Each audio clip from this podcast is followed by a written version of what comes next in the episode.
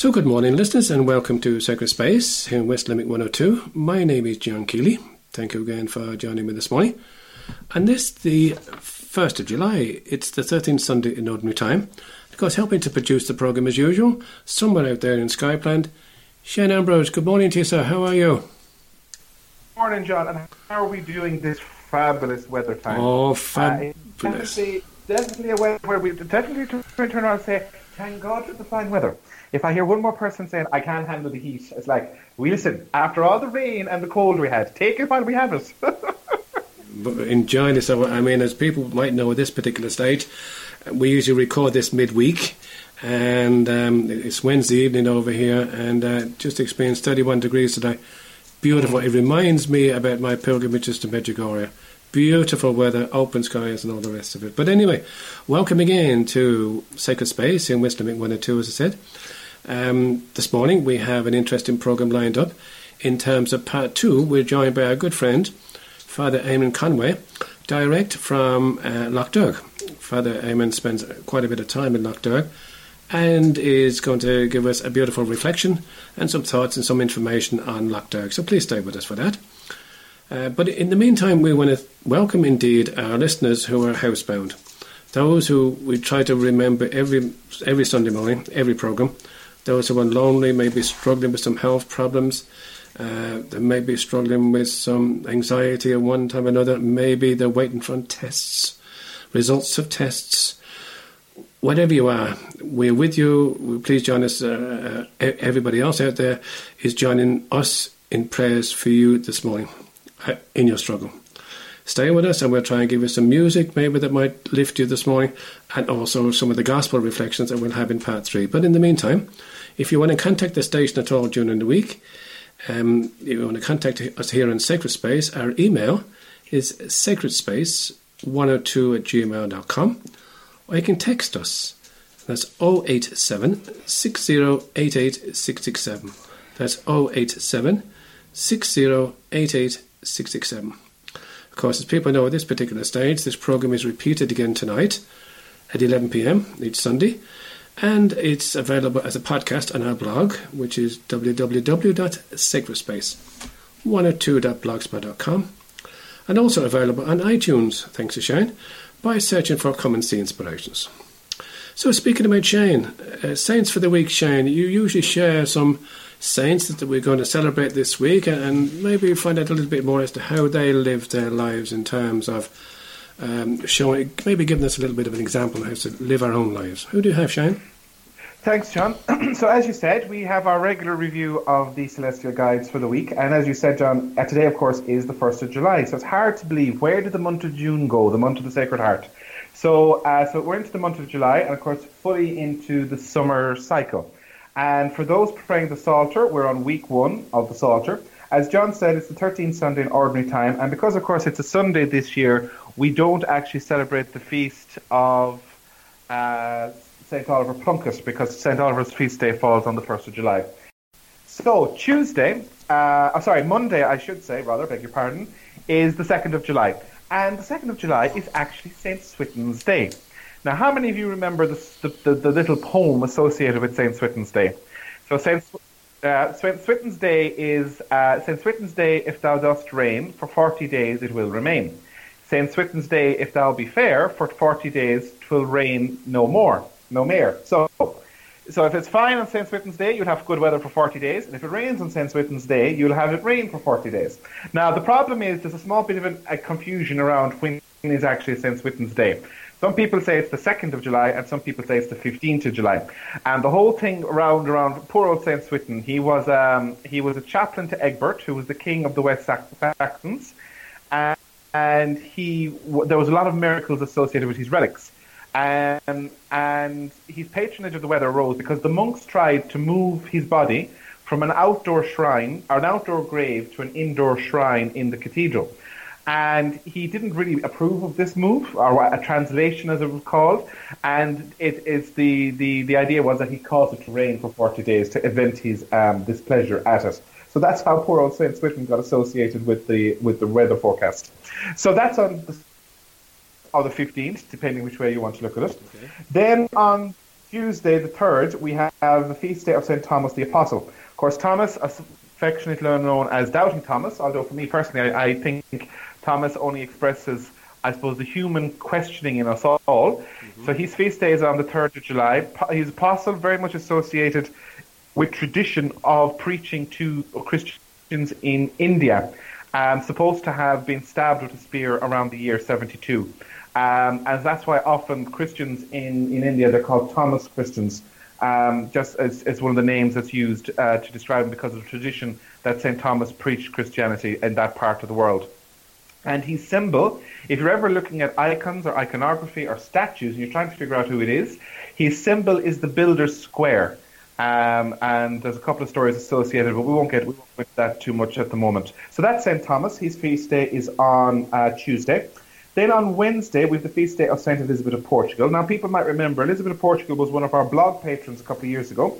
She's associated very much with the House of Aragon in Portugal. And she had a very unhappy marriage with the King of Portugal, but she persevered in prayer, and eventually he died. And as a widow, she lived in poverty as a Franciscan. So that's who we had. That's St. Elizabeth of Portugal, and her feast day is celebrated on the 4th of July.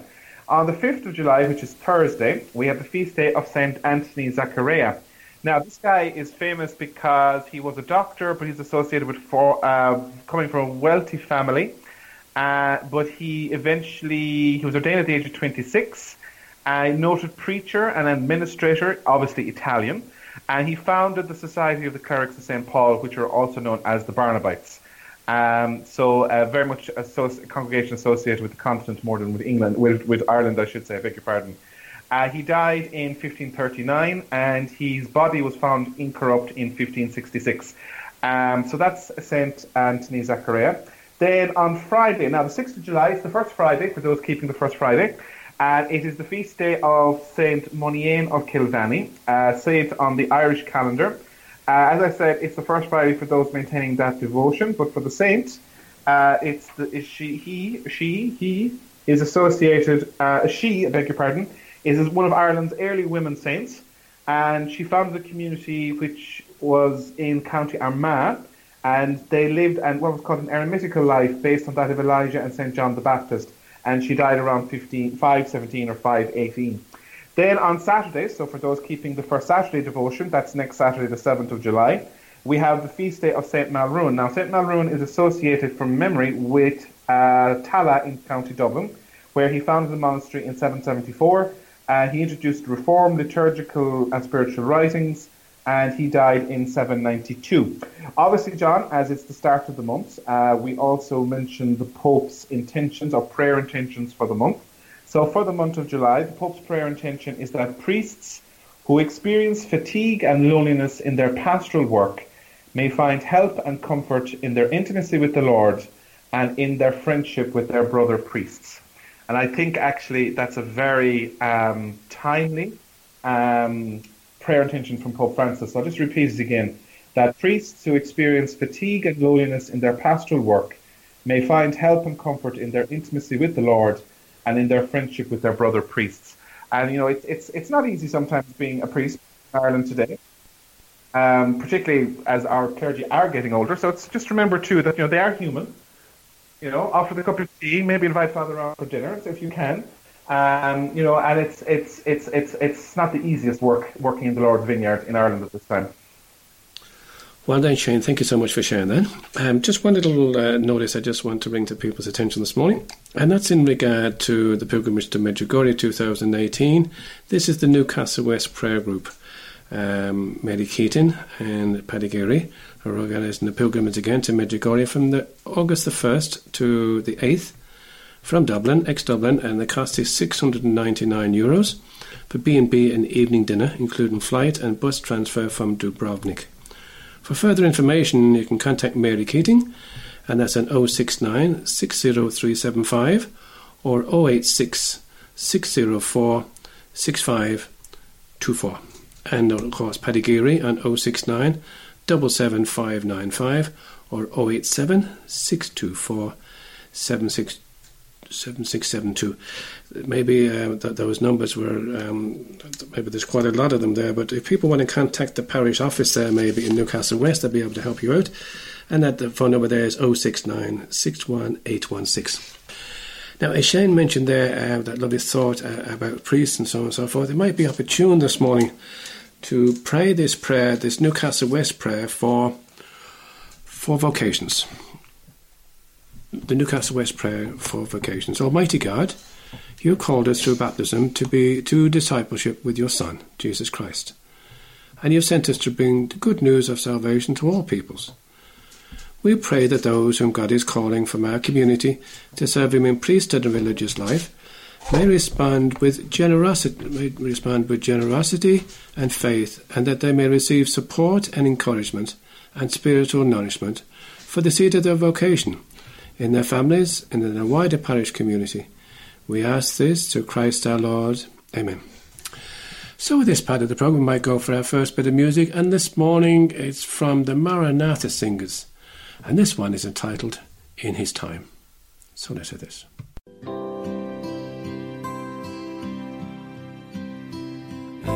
His time, in His time, He makes all things beautiful in His time.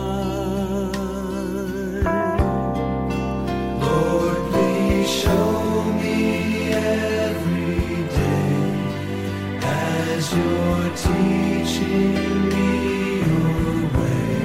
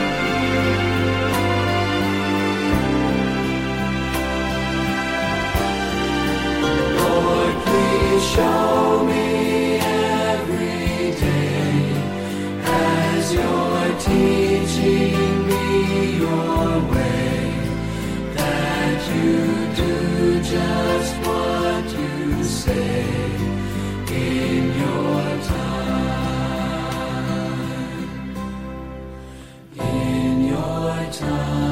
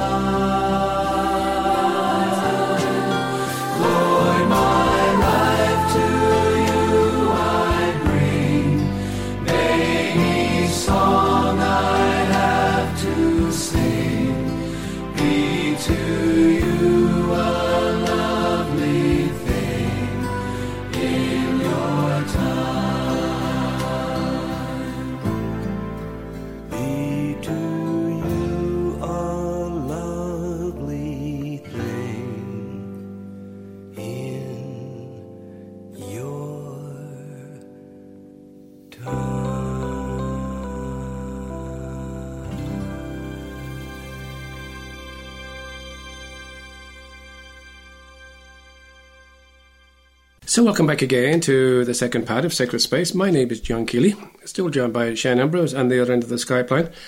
And again, we're so happy to have join us again, this time directly from Lough Derg, actually, in County Donegal, Father Eamon Conway. Good evening to you, Father Eamon. How are you? I'm doing very well, thank you. Lovely to be with you. Hope all is well there. All is well. Thank you so much, Father Eamon, for joining us again, to give us a reflection and give us some information, especially for those people who maybe not too sure what Lough Derg is all about and so on and so forth. So maybe that's a good place to start. What is Lough Derg and where is it? Should I say the Sanctuary of St. Patrick? We're talking about a beautiful lake in northwest Donegal, not the Lough Derg on the Shannon, but another one up in south Donegal, just on the border really, near Pedigo, I guess, not too far from Donegal town.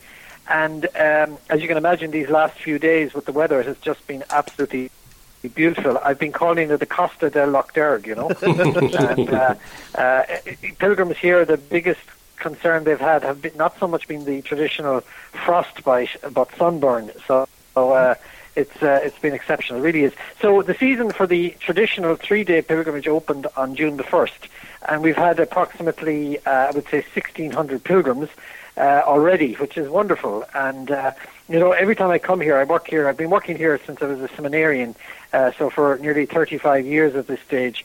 And every time I come here, I go and check the register for exactly 100 years before. So this year, 2018, on the 1st of June, we had 100 more pilgrims than we had on 1918 on the 1st of June. We had nearly 600 pilgrims here for the opening of the season. So, it's all relative, and there certainly have been times in our history when there were a lot more pilgrims here than there are now, but there were also times when there were a lot less. For example, at the time, the 30 years after the famine, we know that the annual pilgrimage, probably about 3,000 or 4,000 people would come on pilgrimage. Now it's around double that on the 3-day. And of course, in the interim, then we've had these 1-day retreats in mainly the end of March and April and May, and again now they'll run from after the 15th of August up to into October. Wonderful. I mean, it's completely booked out this year for school retreats once the schools reopen in September, October. So, there's a great sense of life here, and for those who may not have been here for some time, the buildings are in very, very good nick. Some beautiful religious art here. Of course, we have lovely Honan windows in the basilica, and this is one of the two national basilicas. I mean, we are obviously familiar with Knock, but this is the other national basilica, St. Patrick's Basilica, here built in the 1930s. So, in fact, it's also the oldest or the older of the two basilicas. So, as you can gather by now, I'm quite a fan of Lough Derg, and I mean, the book I brought out a couple of years ago, the title was Island of Quiet Miracles. And that's really what I would say is the secret of Lough Derg, that every single morning here, particularly during the Sacrament of Reconciliation, I can say with all my heart and with all my soul that miracles happen, that people manage to unburden themselves of something they may have been carrying for some time, maybe a hurt that they have caused or a hurt that has been caused to them, and that they've been languishing with and carrying around for decades, perhaps, in some instances. And maybe also it can be a moment where they see the way forward through some very difficult personal circumstances. I think when you do the Lough Derg pilgrimage, you find that all your senses are heightened, that there's a real sense of that without food, without sleep, without shoes. And, this is the odd thing. It actually works. Everybody, you might say it's crazy, but that's what people say. It sounds crazy, but it actually works. And the senses are heightened, and there's an openness to the depths of one's own spiritual self and the depths of God's presence in one's life. And this is the miracle of Lough Derg. It's been going on here now for the best part of 1,500 years. Father Eamon, I suppose many people would ask the question maybe, are they tough enough to do Lough Derg? Because I suppose it's sometimes seen as kind of, how will I put it, uber penitential in some respects. The tradition, as you said, the bare feet, only the Lough Derg soup, which is water and the biscuits, and staying up for the vigil. Some people might have this thing in their head that it's not for them. Well, it is tougher. I would say it's actually tougher than it was a few hundred years ago, because being barefoot, so going without sleep, having a very, very simple diet, was probably the fate of many, if not the majority of people, a couple of centuries ago. So in some respects, because of our luxury lifestyle, it is actually a greater sense of deprivation. But I can tell you that one pilgrim leaving on Sunday morning last turned around and he said, I could have spent 10 times that amount of money on a luxury weekend spa, and I wouldn't have had a fraction of the sense of well-being and satisfaction and peace and serenity that I have this morning as I leave this island. Now, that is not unusual. That is just not unusual at all. On the issue of are you tough enough, I think you're right, but the toughness that's needed actually is not so much the physical demands of it, but it's the openness to being vulnerable to oneself and to God. I think that's where the toughness is needed. Are you prepared to allow yourself to be vulnerable in the presence of God and one another? And that, I think, is the harder. The humility, really, is another way of putting it. The humility to be yourself before God. You know, there's no makeup on Lough Derg. There's no masks here. Actually, this is an insight I've had this year, maybe for the first time. The really privileged people are those who can take off their shoes. Those of us, when we're here, as I am at the moment, working here, your shoes almost seem like a barrier to that humility, to that sense of being at one with nature and at one with other people. So, you know, the a few years ago, the slogan for the promoting the island was just do it, because it's very difficult to explain it until you come here. But, you know, one young person here at the weekend, the Derry Diocese had a group of young people here, and one young person said to me, who's doing it for the I think the second time in his 2021, and you know, the Queen's University had 33 here earlier, but he said, you know, I really just love the serenity, the peace. He said getting away from the technology, that his hand was instinctively going to his pocket for his phone at any quiet moment, but the discipline of that is something he hoped he'd take home with him. And can I just share with you, there's many, many wonderful books on Lough Derg, going back over the centuries, really. We've some very good records about it. But I just picked one up last night in preparation for this that was published in 1944 by Alice Curtain, who was one of the best historians of the island. I think you'll just enjoy this paragraph, and that's all I'll read. But she says, the most attractive aspect of the island routine is that it is a complete suspension of normal living. And then she goes on and says, there are, of course, no telephones to distract, or wireless programs to assail the nerves. There's a complete absence of the fuss, clatter, and compulsory absorption in petty trifles that make up the confusion of everyday life. All that bustle, so frequently mistaken for achievement, all that hugger-mugger is left behind on the mainland, and the pilgrim steps into a new air. Oh, that's brilliant. That was in 1944. I was going to say 1944. It hasn't changed, has it? No. And, you know, a beautiful saying one pilgrim said to me the other morning. He said, when you come to Lough Derg and you drink what he called the pure water, you know that everything else is just tap water. He wasn't referring to water at all, of course, but just the purity of the experience here. It's one of our best kept secrets in some respects. People don't think of coming here so much on pilgrimage, I guess. They'll go off on the Camino, and I think that's obviously very, very powerful as well. But increasingly now we're finding people interested in researching it. When I was here for the opening weekend in June, we had 3 Italian university professors, one a professor of comparative religions with a specialism in Japanese Buddhism, who's looking at comparative experiences of pilgrimage across the religions. And I think there's a timeliness, really, about our recovery and rediscovery of a pilgrimage. We know for certain that there was a Christian presence here very shortly after the time of St. Patrick, and that there's been an unbroken Christian presence here ever since. There might be some listeners who really are not too aware what the programme involves for a 3-day pilgrimage. Could you just run through what a 3-day pilgrimage involves? Yeah, please? So if you were thinking of here tomorrow, or any day between now and the 13th of August, when the 3-day closes. So if you're thinking of coming here tomorrow, then from midnight tonight you don't eat anything. You can drink as much water as you like, but you don't eat or drink anything else other than water. I would say you try to get to the island for about midday or early afternoon at the latest.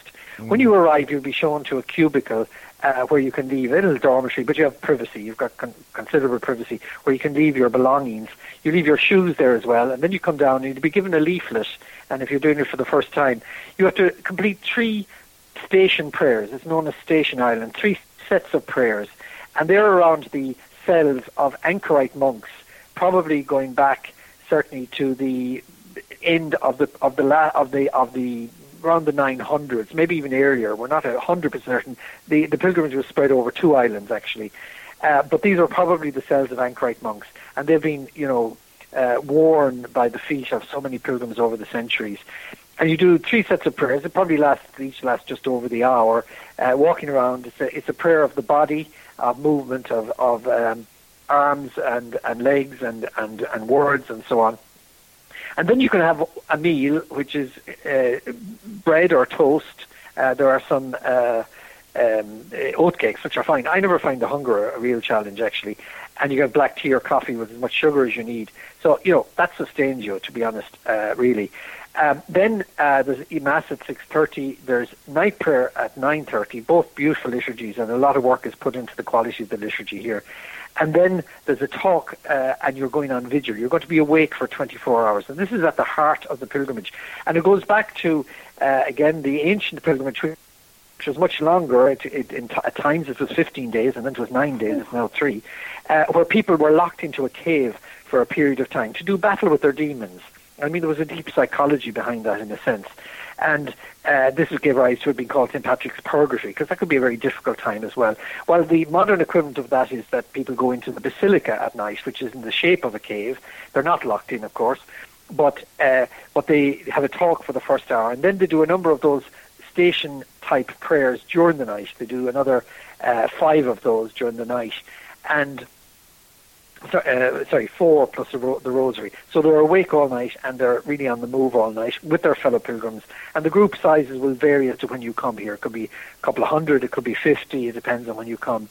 And then there's Mass at 6:30, and then there's the reconciliation, Sacrament of Penance at 8:30, renewal of baptism promises at 12, Stations of the Cross at 3, Mass again at 6, and then night prayer, and you can go to bed. Now, in the intervening time, there's a lot of downtime. There is a struggle. Maybe the main struggle is to keep awake. But there, in that intervening time, I always find you're open to the surprise of Christ, that there's an openness to God speaking to you in a way. I mean, a lot of people come here, understandably, with intentions, as we say, with a shopping list of what they want to get out of the pilgrimage. But what is extraordinary is what God can actually surprise us with, that you may have your shopping list, but God may have God's shopping list for you as well. And there's this encounter which is unique and personal to everyone. And so then the following, you go to bed then, and you sleep the sleep of the just, as they say. You're up for Mass at 6:30, you do one more station prayer, and you leave the island at 9. So you're not actually on the island for 3 days. You come on, say on day 1, you come on around in the early afternoon, and you're gone by the first thing of morning in day 3. But the fast continues to midnight. You have another Lough Derg type meal off the island, and you fast to midnight. I hope that's helpful enough. Then for those who can't do that then, Father, I think there's a one day available at different times, at other times. The one day is available then. They're usually themed, so there may be one for the elderly, there may be one for school children, and there are some open days, I think just retreat days for anybody. There's no fasting involved. You're not actually allowed to take off your shoes in order to preserve the integrity, if you like, of the 3-day pilgrimage. There's no fasting, there's a simple meal, but there's no fasting, and it's more a retreat really than the 3-day type pilgrimage. But it is wonderful. It's a great exposure to the sanctuary of the island, and that's an interesting word. I mean, if you actually on Google Lough Derg, it'll come up as St. Patrick's Sanctuary, and that's every bit as old as Purgatory. And in fact, the old Irish word for sanctuary is Charman, and there are a lot of local places around here named as Terman or Charman. And we do think today that for a lot of people suffering all kinds of mental and spiritual challenges, we know that they find sanctuary here in Lough Derg. They find a place where they can reconnect. There's a counselling service, for example, during the pilgrimage, as well as the Sacrament of Reconciliation. Staff, priests like myself and others are available for one-to-one conversations. And in a sense, there's an anonymity about the pilgrimage as well. You can come here, you can maybe explore something in a very safe way, and leave it here. I often say to pilgrims, there's lots of places around this island where you can leave something if you want after you. But that idea of sanctuary, I think, is that old idea where you could go to a church for sanctuary, is a place where you could feel safe. I think that very much operates here. And I assume that the three-day program really gives people a chance to leave the world behind. It might take them the first few hours and so on and so forth, but then after that, then they're into the prayer ritual, and then they're into maybe their own relationship with God after that. It's very much, I think, a place of healing. It's very much a place where people... But of course, a lot of that is because that's what people come for. So even the very intention, you set out from your home, you set out, you leave yourself open then to being touched and healed in that particular way. And of course, I suppose, in a sense, part of the success of Lough Derg is also partly the reason why people don't talk a lot about it, because it's so deeply personal what happens here. The people don't necessarily want to go away. They're not going to necessarily go back to their workplace and say, this is what happened to me. But what really is extraordinary is the number of people who come year after year. And I would say for a lot of pilgrims, maybe for 50 or 60%, this is like their annual check-in with the institutional church. A lot of pilgrims probably don't necessarily regularly practice otherwise. I mean, certainly, I would say the majority of confessions I hear, this is the only place those people go to confession is on Lough Derg. And people don't necessarily have to be Catholics to go to Lough Derg, Father Eamon? No, obviously it's deeply Catholic, but in fact I have come across members of the Reformed tradition, various Protestant churches. I've come across people who are Buddhist coming here as well. But obviously he's uncompromising in the Catholic tradition, and you're saying prayers like Our Father, Hail Mary, Glory be to the Father, the Creed, repeatedly, almost like a mantra. You're also, it's sacramental, the sacrament of reconciliation, the Eucharist, and renewal of baptism and promises. But this is not the kind of place, as indeed with most places of pilgrimage, it's a place of sanctuary and it's a place of welcome. Okay. And I suppose at this stage, if people were interested, Father, how could they start to get booked? I'm sure. Yeah, look, if they Google it, it'll turn up. I mean, the internet, I suppose, lougderg.org, it's L-O-U-G-H, lougderg.org is the website, and I'll say great work is done in that regard. I think it's a pity. What we found is that it is helpful, certainly if people are coming for the first time. It depends on your personality. You can certainly come alone, and I think you will find yourself supported by fellow pilgrims to the extent you wish to be. But I do think for people coming alone, particularly younger people coming for the first time, to come as a group, most successfully tend to be parish groups or school groups. And if you could, fill a car with a few friends and say, look, we'll do Lough Derg this weekend, or we'll do Lough Derg for these few days. Interestingly, a high number of people from what we call the caring professions, people who need a lot of resilience in their daily lives. I met an airline pilot the other day, nurses, doctors, people who are on the front line of dealing with human fragility. They want to build up spiritual muscle. They want to be strong and resilient for their day-to-day lives. Mothers, people worried about members of their family. Members of the travelling community are very supportive of Lough Derg. It's a wonderful, it's an extraordinary place. And of course it's been, heralded and recounted in poetry quite actively. Kavanagh, Heaney and so on have written wonderful poems about Lough Derg. I think it's a little unfortunate that any time we see anything in the mainstream media, they tend to sensationalise the physical demands of it, even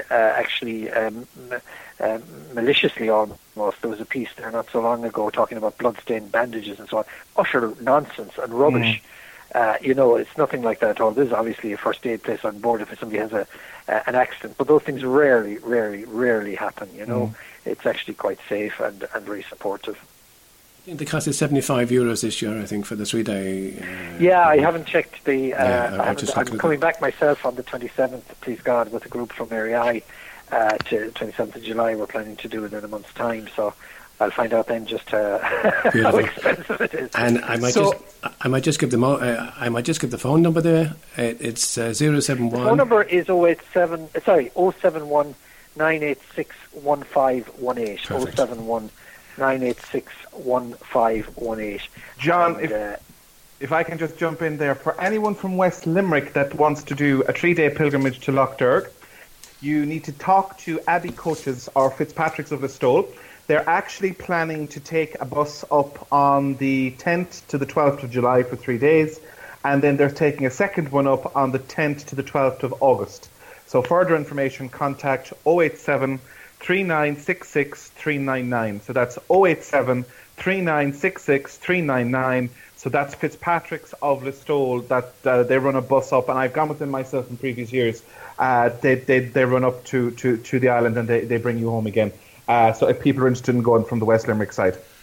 Father Eamon, at this stage, thank you so much for joining us. I know you're very busy there on the island, and we'll certainly keep you all in prayer, as I hope you'll keep us in prayer, please.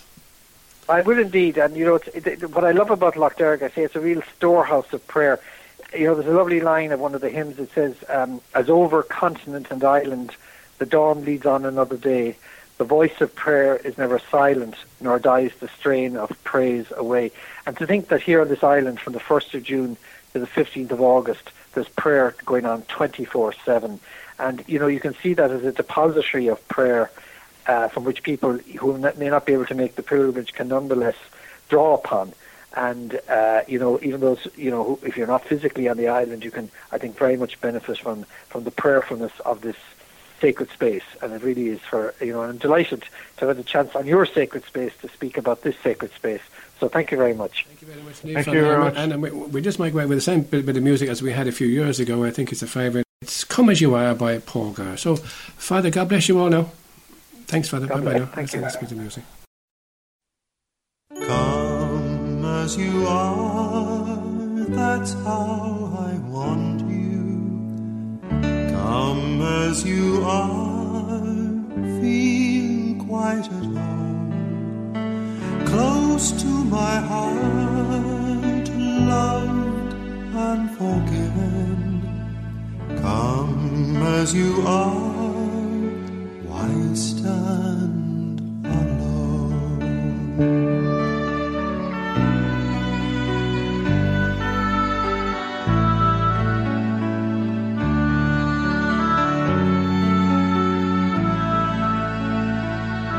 No need to fear, love sets no limits. No need to fear, love never ends.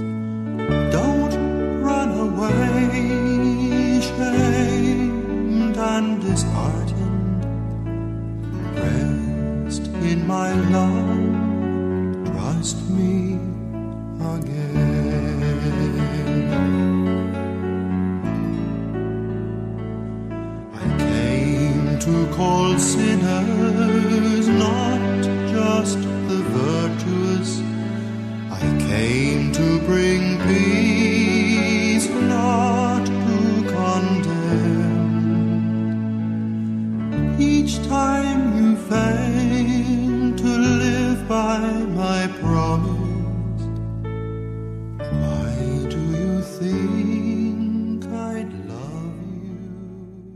so welcome back again to the third part of Sacred Space. My name is John Keeley, still joined by Shane Ambrose on the other end of the Skype line. And we thank again Father Eamon Conway for again taking time out. Been a busy schedule, he's very busy up there in Lough Derg at the moment. But just to fill us in on what Lough Derg is all about and really the real meaning of Lough Derg. So thanks again to Father Eamon. This part of the programme is we read and reflect on the Word of God, the Gospel for the week. Shane usually prays a prayer for us before reading and reflecting on Scripture at the start. Shane, you might pray that prayer for us, please. Lord, we thank you for putting us in the presence of your Word, which you inspired in your prophets. May we approach this Word reverently, attentively and humbly. May we not despise this Word, but receive all it has to say to us. We know that our hearts are closed, often incapable of comprehending the simplicity of your Word. Send your Spirit to us so that receiving the Word in truth and simplicity, our lives may be transformed by it. Let us not be resistant, Lord. May your Word penetrate us like a two-edged sword. May our hearts be open to it. Let not our eyes be closed nor our minds wander, but may we give ourselves entirely to this listening. We ask this, Father, in union with Mary, who used to recite the Psalms, through Jesus Christ our Lord. Amen. Amen. Thanks for that, Shane. So the Gospel for today, for the 13th Sunday, is taken from the Gospel of Mark, chapter 5, verse 21 to 43. When Jesus had crossed in the boat to the other side, a large crowd gathered round him, and he stayed by the lakeside. Then one of the synagogue officials came up, Jairus by name, and seeing him, fell at his feet and pleaded with him earnestly, saying, "My little daughter is desperately sick. Do come and lay your hands on her to make her better and save her life." Jesus went with him, and a large crowd followed him, and they were pressing all round him. Now there was a woman who had suffered from a hemorrhage for 12 years. After long and painful treatment under various doctors, she had spent all she had without being any the better of it. In fact, she was feeling worse. She had heard about Jesus, and she came up behind him and through the crowd and touched his cloak. "If I can touch even his clothes," she told herself, "I shall be well again." And the sores of her bleeding dried up instantly, and she felt in herself that she was cured of her complaint.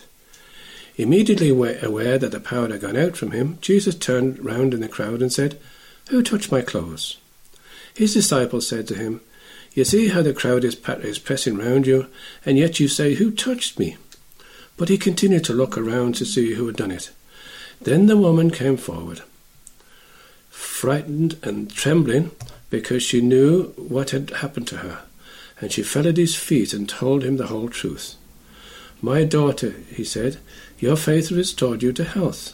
Go in peace and be free from your complaint." While he was still speaking, some people arrived from the house of the synagogue official to say, "Your daughter is dead. Why put the master to any further trouble?" But Jesus had overheard this remark of theirs, and he said to the official, "Do not be afraid, only have faith." And he allowed no one to go with him except Peter and James and John, the brother of James. So they came to the official's house, and Jesus noticed all the commotion, with people weeping and wailing unrestrainedly. He went in and said to them, "Why all the commotion and crying? The child is not dead, but asleep." They laughed at him. So he turned them all out and said, taking with him the child's father and mother and his companions, he went into the place where the child lay. And taking the child by the hand, he said to her, "Talita, come," which means, "Little girl, I tell you to get up." The little girl got up at once and began to walk about, for she was 12 years old. At this they were overcome with astonishment, and he ordered them strictly not to let anyone know about it, and he told them to give her something to eat. So that's the gospel for today. Rather long gospel. Two lovely parables there. Shane, you might want to start us off with a reflection, please. Sure, John. As you said, quite a substantial gospel today, just over what are called 20 pericopes or 20 paragraphs taken from Mark's gospel. And I suppose it's broken down very much into two sub-stories. One, of course, is the healing of Jairus' daughter, and, of course, the other is the woman with the hemorrhage for 12 years. And I suppose for me, the thing that came out of reflecting on the two accounts in today's Gospel, John, was very much a story of faith. You know, it's a case of both from Jairus, because, you know, that appeal, "My daughter is ill, come and lay your hands on her," and then the other one with the woman saying, "If I could but touch his cloak, I would be cured." And for me, I think that's the thing that came out. And it's both of those stories are very ordinary people dealing with very tragic and sorrowful events in their lives, and holding on by their fingertips with faith in Jesus and in God. And I think for us, for many people, it's something that should give us a little degree of comfort and consolation. It's not the easiest thing in the world, you know, when someone is sick, or when someone is dying, or particularly with a child, it can be very hard to kind of turn around and, you know, not ask the question, why is God doing this? And it's moments like that, it's very difficult to have an answer. I don't have an answer, but it's being able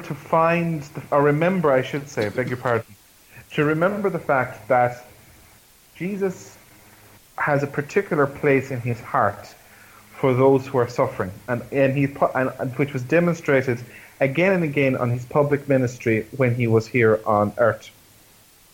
You know, it's the healings, I suppose, are very much also a challenge to us, because if you look at it, Jairus was very much, he was very high society. He was an official in the synagogue, well connected, would probably have been very wealthy. And, you know, then we have the opposite of that, this woman, we just know her as a woman. We don't even know her name, you know. Whereas, you know, we know Jairus' name. He's remembered as an official, and it's the difference between the two of them, but both of them demonstrating faith.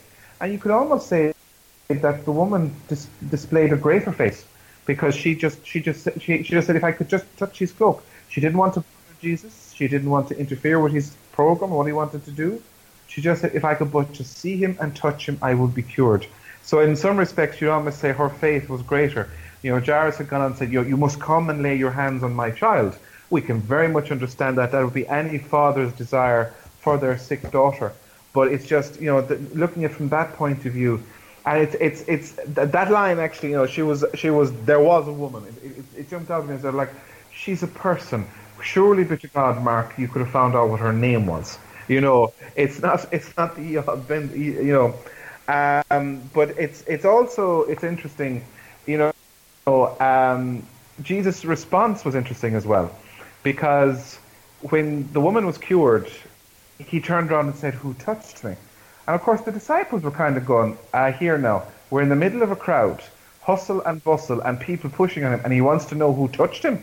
Like I can always see the reaction and the eye rolls, as if to say, "What is he on about now?" You know. But Jesus kind of, if you like, forces the recognition of the woman's faith in some respects. Whereas if you contrast that with the instruction he gave to Jairus and his family, give her something to eat, the little child is going to be fine. And I think it's a reminder to us, I suppose, that, you know, Jesus was kind of saying, the poor and meek, the unknown, are just as important as the powerful and wealthy. And that's something, I suppose, that we have to remind ourselves in the world that we live in. Because, you know, look around, we see very much a political landscape which is very much about putting up barriers and excluding others in many different places. And I suppose the question comes to us, you know, well, where and how are we supposed to respond? What is the challenge that's put to us in terms of responding to these difficult times? And I suppose that if you look at what Jesus said, he said, you know, Talita cum, that's what he said to the little girl, which means, I tell you to get up. And I suppose for those of us, I suppose we could put ourselves in that little girl's position. But this is one thing that struck me as well, was for any of us, are we dead to the world? Are we anesthetized by our mobile phones? Are we cut off by our computer screens? Are we absolutely glued to Love Island and the carry-on that's on? You know, that kind of thing. You know, where are we with engaging with our family, neighbours, and, as Father Eamon said, engaging with ourselves to be able to engage with God? You know? It's not the easiest thing in the world. And I put my own hand up on that, John. But recently enough, I actually disabled my own Facebook page. And it was interesting, actually, for the first 10, 12 days afterwards, I missed it, really missed it. I found it very unusual, you know. And it's just a reminder to us, I suppose, that it's an opportunity to, you know, to get up, to re-emerge into life, because that is what Jesus is calling us to do. You know, Talita cum, I tell you, get up. And maybe something to... Thanks for that, Shane. The thought that jumped out to me this week was actually in the middle one, that first little parable that Jesus, that Mark tells us about today. The woman who had suffered from a hemorrhage for 12 years in today's gospel and spent all she had without being any the better for it. In fact, she was feeling worse. She had heard about Jesus and knew that even if she touched his clothes, she would be well again. And the phrase that jumped out to me was, she'd heard about Jesus. How did she hear about Jesus? Somebody told her about Jesus, or maybe she heard other people speaking about Jesus. And of course, the thing that came back to my own mind there was, well, who told me about Jesus? My parents, or my teachers, or my colleagues, or people I'd spoken to over the years in faith matters. And then, have I been willing to help other people who are struggling? You know, I mean, she said that she spent her money with treatments under various doctors. I mean, how many people do we know who go to various avenues to try and get what they call a fix, or to try and get some peace in their lives? They might go on drugs, or might go on the beer, or whatever it might be. And maybe if we gave them a little bit of our own experience, that we are able to listen to the gospel every week, listen to the good news every week, and every week we find that Jesus just does give us parables on things that are pertaining to our own life, our own struggles, and so on and so forth. How many people listened to this program this morning who, like that lady, you know, just touched the cloak of Jesus, just asking him in faith to give them what they need, which might be peace or healing or whatever it might be. So maybe today, maybe it's time maybe to, as Father Eamon reminded us, maybe take time out on pilgrimages somewhere. It might be Lough Derg, it might be Lewes, it might be Medjugorje, but it might be just spending time in front of the Blessed Sacrament, or it might be just time just sitting in the church somewhere, reconnecting with God, reconnecting with our faith, and reconnecting with what it's all about. So maybe today we could remember in our prayers those people who are struggling and those people who have maybe never heard about Jesus. That lady, somebody told that lady about Jesus. What are we going to do today? Are we going to be the person who might be the only person that these people might hear? Remember, there's times when Shane might say something to somebody and they don't hear it, and I say the same thing and they hear it, and vice versa. So let's not neglect what really is our duty to do in a way, which is to pass on the good news. Somebody told me about Jesus. Who are we going to tell about Jesus today?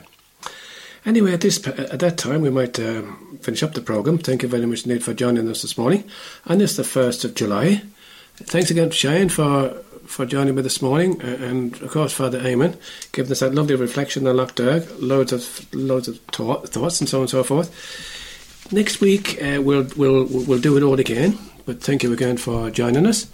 And we might go out with a final bit of music. And I was just wondering what to play this morning. And I thought I'd play You Are My Witnesses, because really that's a little bit about what I got from the gospel anyway today. This lady was told about Jesus from somebody. Are we going to be the witness to that? Just think about it. In the meantime, thanks, Shane. Bye. Right, do it all. God bless you all now. Bye-bye now.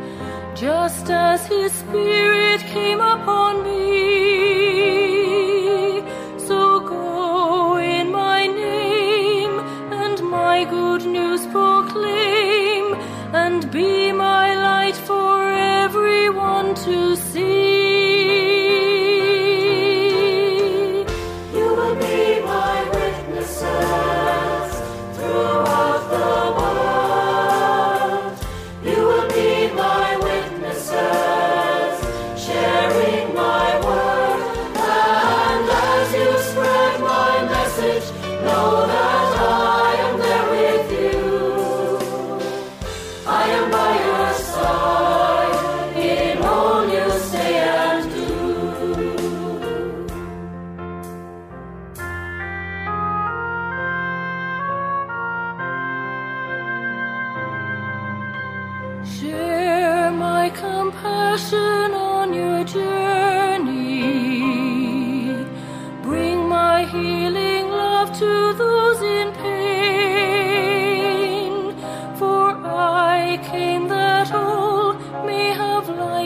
abundantly. I came that all people may be free. You will be my witnesses throughout the world. You will be my witnesses, sharing my word.